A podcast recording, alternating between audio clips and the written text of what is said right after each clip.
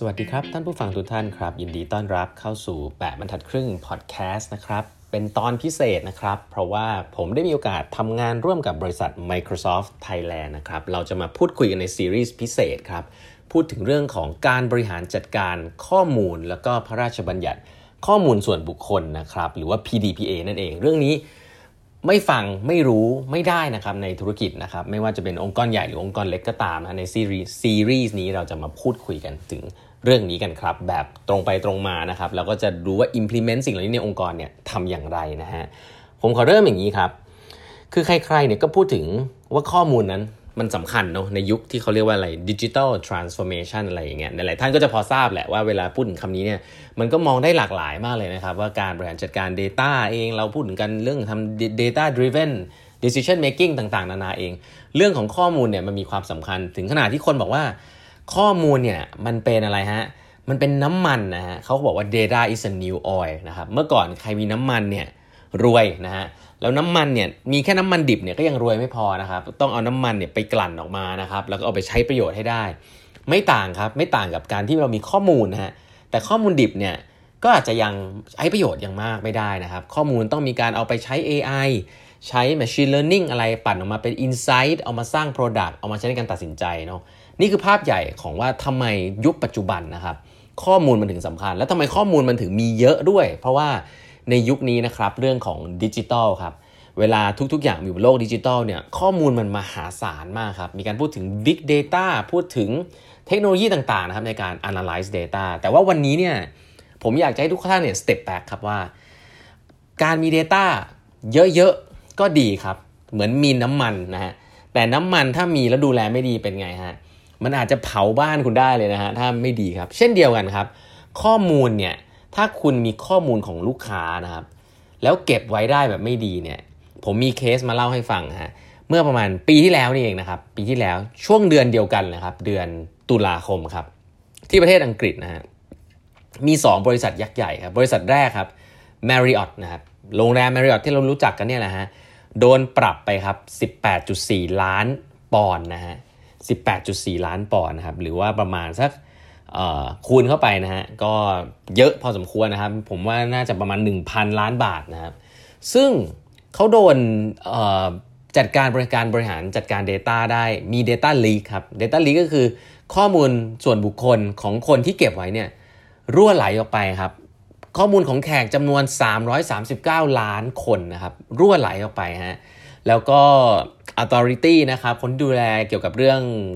พระราชบัญญัติข้อมูลต่างๆของประเทศอังกฤษเนี่ยก็เลยปรับเขาครับแล้วข้อมูลที่หลุดออกไปเนี่ยมีตั้งแต่ข้อมูลชื่อของลูกค้าอีเมลเบอร์โทรศัพท์พาสปอร์ตนะฮะเวลาเข้าออก loyalty โปรแกรมต่างๆข้อมูลเหล่านี้เนี่ยหลุดออกไปนะครับแล้วก็แน่นอนครับมันทำให้ผิดกฎของสิ่งที่เรียกว่า จี ดี พี อาร์ นะครับ จี ดี พี อาร์ ซึ่งเดี๋ยวเราจะมาคุยกันว่ามันคืออะไรนะครับในประเทศยุโรปก็โดนปรับกันไปครับมีข้อมูลลูกค้าดีนะแต่ดูแลไม่ดีครับโดนปรับไปเป็นพันล้านบาทเลยนะฮะแล้วก็มีอีกบริษัทหนึ่งครับในเดือนเดียวกันครับปีที่แล้วนี่เองนะครับ British Airways ครับเช่นเดียวกันข้อมูลลูกค้า สี่แสน คนครับไม่ว่าจะเป็นข้อมูลบัตรเครดิตนะฮะ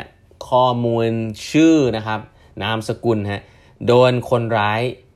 ขโมยออกไปครับด้วยระบบต่างๆที่ไม่รัดกุมนะครับก็โดนปรับไปครับยี่สิบล้านปอนด์ด้วยกันสองบริษัทยักษ์ใหญ่นะครับนี่ผมเล่าอีกทีสองบริษัทยักษ์ใหญ่แบบนี้เนี่ยก็ยังโดนครับเพราะว่าจริงๆแล้วที่ประเทศยุโรปเนี่ยมีสิ่งหนึ่งนะฮะที่เขาเรียกว่า จี ดี พี อาร์ นะครับ จี ดี พี อาร์ เนี่ยคือ General Data Protection Regulation นะครับซึ่งเขาใช้ในประเทศยุโรปครับง่ายๆครับก็คือว่า จี ดี พี อาร์ เนี่ยจริงๆมันเป็นความตื่นตัวทางด้านว่าข้อมูลเนี่ยจริงๆองค์กรที่เอาข้อมูลไปของพวกเราไปใช้เนี่ยก็ต้องดูแลรักษาให้ดีนะครับแล้วก็ต้องทำให้เราสามารถที่จะสามารถ access เข้าถึงได้ด้วยนะครับว่าข้อมูลนั้นจริงเป็นของเราที่คุณเก็บรักษาไว้คุณต้องทำให้ดีคุณจะเอาไปใช้ประโยชน์คุณต้องให้เรายินยอมซะก่อนอะไรแบบนี้นี่คือ จี ดี พี อาร์ นะครับซึ่งเมืองไทยครับก็มีสิ่งหนึ่งซึ่งเกิดขึ้นเมื่อปีสองปีที่ผ่านมาเราเรียกว่า พี ดี พี เอ นะครับ พี ดี พี เอ เนี่ย Personal Data Protection Act นะฮะเป็นพระราชบัญญัติคุ้มครองข้อมูลส่วนบุคคลครับซึ่งเมืองไทยเนี่ยมีจะเริ่มง้างที่จะรอใช้กันมาแล้วนะครับแล้วผมว่าปีนี้เป็นปีที่น่าจะมีโอกาสสูงครับที่นำกลับมาใช้นะองค์กรใหญ่ๆนะครับก็เริ่มนำมาใช้กันแบบจริงจังแล้วก็จะเริ่ม implement ละในองค์กรขนาด เล็กขนาดกลางนะซึ่งผมก็ต้องยอมรับนะว่าเรื่องนี้ไม่ใช่เรื่องง่ายนะครับแล้วก็เป็นเรื่องที่ถ้าคุณทำคนเดียวทำเองเนี่ยต้องหาความรู้แล้วก็มันก็เป็นการลงทุนด้วยนะในหลายๆเรื่องนะธุรกิจก็ยากอยู่แล้วเนาะต้องมานั่งบริหารพวกนี้เพราะฉะนั้นคุณต้องรู้นะฮะแล้วก็อาจเผลอๆบางเรื่องอาจจะต้องมีคนช่วยนะซึ่ง พี ดี พี เอ คืออะไรผมเล่าให้ฟังง่ายๆก่อนนะครับ พี ดี พี เอ เนี่ยเป็นพระราชบัญญัตินะครับคุ้มครองข้อมูลส่วนบุคคลนะครับที่ออกมาแล้วแหละแล้วก็จริงๆแล้วเนี่ยมันจะสามระบุนะฮะว่ามันมีข้อมูลส่วนบุคคลแบบไหนบ้างที่คุณต้องแจกแจงนะแล้วก็เก็บนะครับให้เป็นระบบระเบียบนะครับเริ่มต้นตั้งแต่ว่าข้อมูลมีทั้งข้อมูลส่วนบุคคลแบบธรรมดามีข้อมูลส่วนบุคคลที่เซนซิทีฟนะซึ่งสิ่งเหล่านี้เนี่ยผมคงไม่ลงรายละเอียดนะว่าแต่ละอันเป็นยังไงนะบางอันก็เป็นเรื่องของชื่อเรื่องบัตรประชาชนเรื่องของความเชื่อต่างๆนานานะครับอันนี้คือลักษณะแรกก่อนคือการแบ่งข้อมูลให้ถูกต้องนะครับอย่างที่สองเนี่ยผมว่าสำคัญก็คือการใช้ข้อมูลฮะการใช้ข้อมูลเนี่ยหลังจากนี้เนี่ยจะเป็นสิ่งที่ลูกค้าต้องยินยอมนะครับว่าคุณเอาข้อมูลเขาไปใช้ทำอะไรนะภาษาอังกฤษเรียกว่า consent นะครับเพราะสิ่งนี้ก็จะเป็นสิ่งที่สำคัญที่ทุกๆองค์กรจะต้องทำสิ่งนี้ครับอาจจะหลายท่านอาจจะเคยเห็นเว็บไซต์นะโผล่ขึ้นมาข้อมูลของคุณอยู่ในเว็บไซต์นี้จะเอาไปทำนู่นนี่นั่นก็ต้องชัดเจนนะครับก็นี่คือเรื่องของการเอาข้อมูลไปใช้นะฮะอันถัดไปก็คือเป็นการขอ access ครับว่าเฮ้ยข้อมูลฉันโดนเอาไปใช้ทำอะไรบ้างคุณต้องบอกได้นะ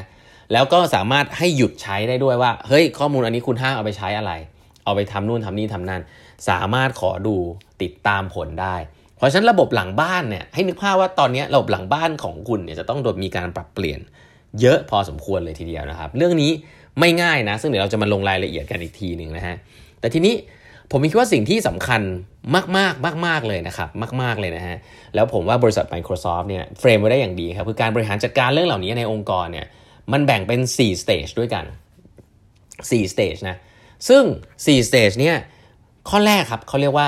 discover ครับ discover คืออะไร discover คือการอย่างแรกก่อนคุณจะไปบริหารจัดการของคุณได้เนี่ยคุณต้องรู้ว่าของคุณมีอะไรบ้างนะครับมีข้อมูลลูกค้าที่คุณต้องดูแลอยู่ตรงไหนบ้างแพลตฟอร์มไหนบ้างนี่คืออันแรกเลยนะฮะหลายๆองค์กรเนี่ยยังไม่รู้เลยนะครับว่า data ของลูกค้าเนี่ยมีอยู่ตรงไหนบ้างนะครับก็วันนี้มันไม่สามารถบริหารจัดการได้อันนี้ข้อแรกนะครับ discover ข้อสองmanage ครับพอรู้เสร็จปุ๊บ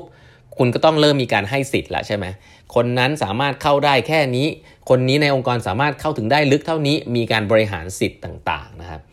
ข้อสามฮะ protect ครับ protect คือการเอาเทคโนโลยีมาจับครับเอาเทคโนโลยีมาจับว่าข้อมูลตรงนี้ต้องมี security level ไหน level ไหนนะนี่เรื่อง protect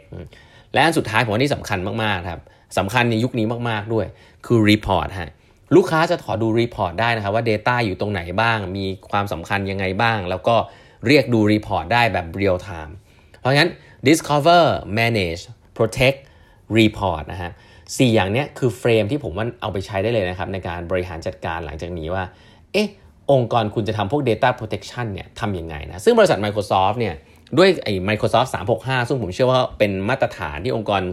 ส่วนใหญ่ในเมืองไทยใช้อยู่แล้วเนี่ยเขาก็จะมีโมดูลเหล่านี้มาช่วยบริหารจัดการด้วยนะครับซึ่งสิ่งหนึ่งที่ผมว่าเจ๋งมากๆเลยก็คือเรื่องของ discover ครับ discover เนี่ยอย่างที่บอกนะครับคุณรู้ไหมว่าข้อมูลองค์กรคุณนะมีอะไรบ้างข้อมูลเนี่ยจริงๆมันแบ่งเป็นสอง ส, ส่วนนะแบบง่ายๆข้อมูลที่มันอยู่ใน database ที่เป็น structure เนาะอาจจะเป็น database structure MySQL SQL อะไรอันนั้นเรื่องหนึ่งยังไม่ต้องสนใจรายละเอียดแต่เป็น structure ที่คุณเข้าไปแล้วเจอแน่นอนแล้วก็สามารถที่จะเอามาเป็น Excel อะไรเป็นอย่างนี้เลยได้นะอ่าก็คือเป็นข้อมูลที่หาง่ายนะผมใช้คำนี้กันพวก database แบบนี้องค์กรขนาดใหญ่ขนาดกลางส่วนใหญ่มีอยู่แล้วมันมีถังลอยอยู่แล้วคุณก็ไปดูไป search เอาได้แต่อันนึงซึ่งผมคิดว่าค่อนข้างยากเรียก unstructured data ครับก็คือ data ที่มันอยู่ในในพวกแบบไฟล์ Microsoft Word ของคุณ Microsoft Excel นะอยู่ใน Office สามหกห้าของคุณอยู่ในอีเมลของคุณไฟล์ที่มันเป็น unstructured เหล่านี้แหละครับเป็นไฟล์ที่ยากมากนะครับที่คุณจะไปล้วงลึกไปหาเองว่า data มันอยู่ไหนบ้างเมื่อก่อนเนี่ยมันมีอยู่เต็มไปหมดเลยนึกภาพแบบนี้ก่อน endpoint service ต่างๆเนาะอะไรต่างๆที่ Microsoft สามหกห้าไปต่อด้วยเนี่ยสิ่งเหล่านี้มีความสำคัญมากนะครับซึ่ง Microsoft เนี่ยสามหกห้าเนี่ยจริงๆมีโมดูลที่น่าสนใจคือเขาสามารถจะช่วยคุณจำแนกนะคะแยกข้อมูลต่างๆออกมาได้เป็นระบบระเบียบนะครับใน unstructuredใน database ที่เป็น unstructured นะครับไม่ว่าจะเป็นข้อมูลส่วนบุคคลเองนะครับหรือข้อมูลส่วนบุคคลที่ sensitive เนี่ยถ้าคุณใช้ตัวแพลตฟอร์มนี้เนี่ยมันจะมีเขาเรียกว่า data classification ฮะเป็นสิ่งที่ใช้ machine learning นะครับเอามาเทรนเลยครับเพื่อที่จะค้นหาครับว่า ไอข้อมูลชื่อคนเนี่ยที่มันหน้าตาอย่างเงี้ยมันอยู่ตรงไหนบ้างนะครับข้อมูลบัตรเครดิตนะข้อมูล ไอ ดี คนนะครับสิ่งเหล่านี้อยู่ตรงไหนบ้างใน unstructured data เหล่านี้ที่อยู่ใน Microsoft สามหกห้าเนี่ยก็จะสามารถเข้าไปค้นเข้าไปดูได้นะครับแบบ real time แบบ auto นะฮะแล้วก็มีเรื่องของสามารถแสดงเอกสารที่ตรงกับ sensitivity info data type ได้ด้วยนะครับเจาะรายละเอียดตำแหน่งที่เก็บเอกสารในข้อมูล data database ของคุณได้ด้วยนะครับเพราะฉะนั้น เ, เรื่องแรกคือเรื่องของ discover ครับมีความสำคัญมากๆนะครับแล้วผมผมเชื่อนะครับใครที่ทำงานด้าน data จะรู้ว่า